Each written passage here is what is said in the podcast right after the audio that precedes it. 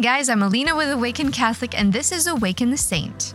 Today's saint is a real Snow White story. Well, kind of. Her beauty did drive a queen to lock her in a chest. Who does that?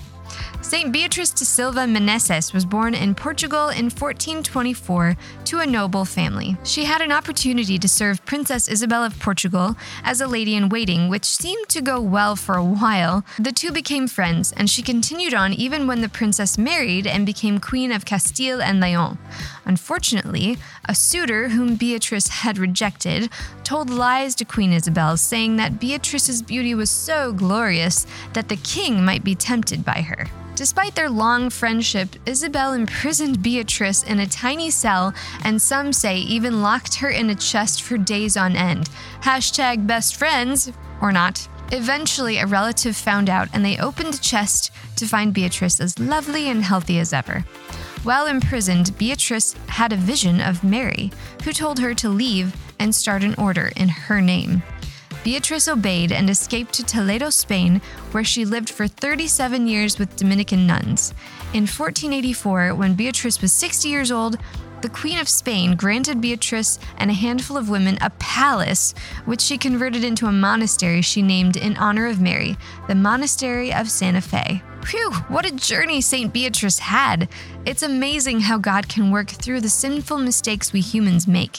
Even though Beatrice had a sour experience with an old jealous friend, God still brought good out of that unfortunate encounter.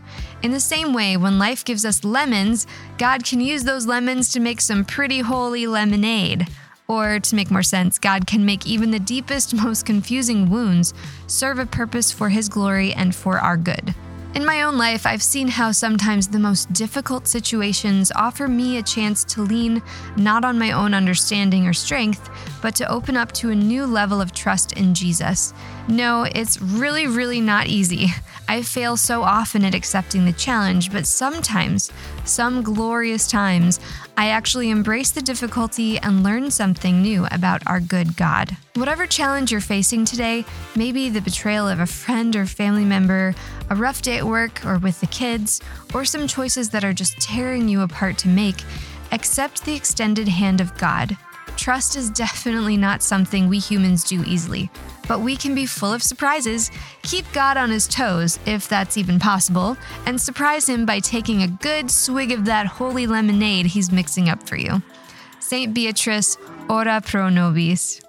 Thank you for tuning in to Awaken the Saint. Awaken the Saint is made in partnership by Spoke Street Media and Awaken Catholic. For more podcasts, visit SpokeStreet.com.